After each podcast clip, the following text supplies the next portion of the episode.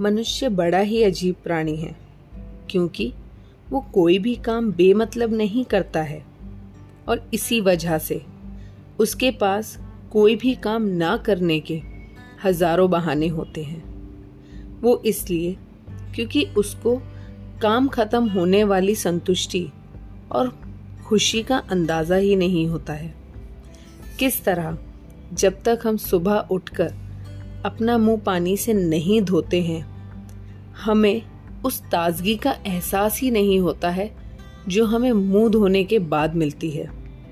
इसलिए सबसे पहले ज़रूरी है एक ऐसा कारण ढूंढना, जो हमें उस काम को करने के लिए मजबूर कर दे।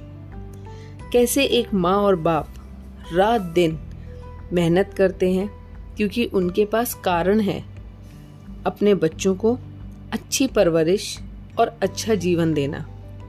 बस इसी तरह।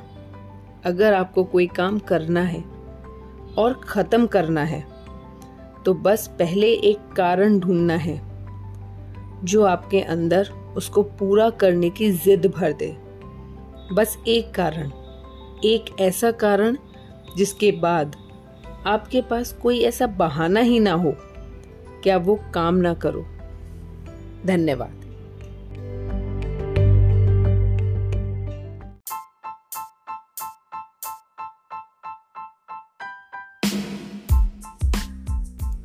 दो लड़के बचपन से ही एक साथ रहते थे। एक ही स्कूल में पढ़े, फिर कॉलेज भी एक साथ गए। एक ही क्लासरूम, एक ही टीचर।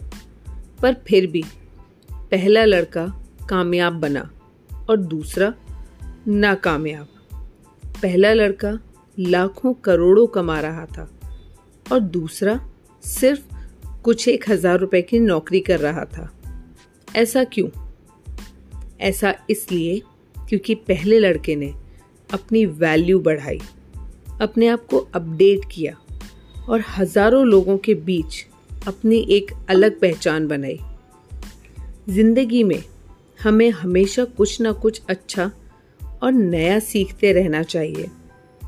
कैसे एक मोबाइल आपको कुछ ही दिनों में एक मैसेज भेजता है अपडेट का? तो जब एक मोबाइल जैसी चीज़ को अपग्रेडेशन की ज़रूरत है। तो आप तो अनमोल हो, अमूल्य हो। आपको क्यों अपग्रेडेशन की ज़रूरत नहीं है? अपनी वैल्यू बढ़ाइए।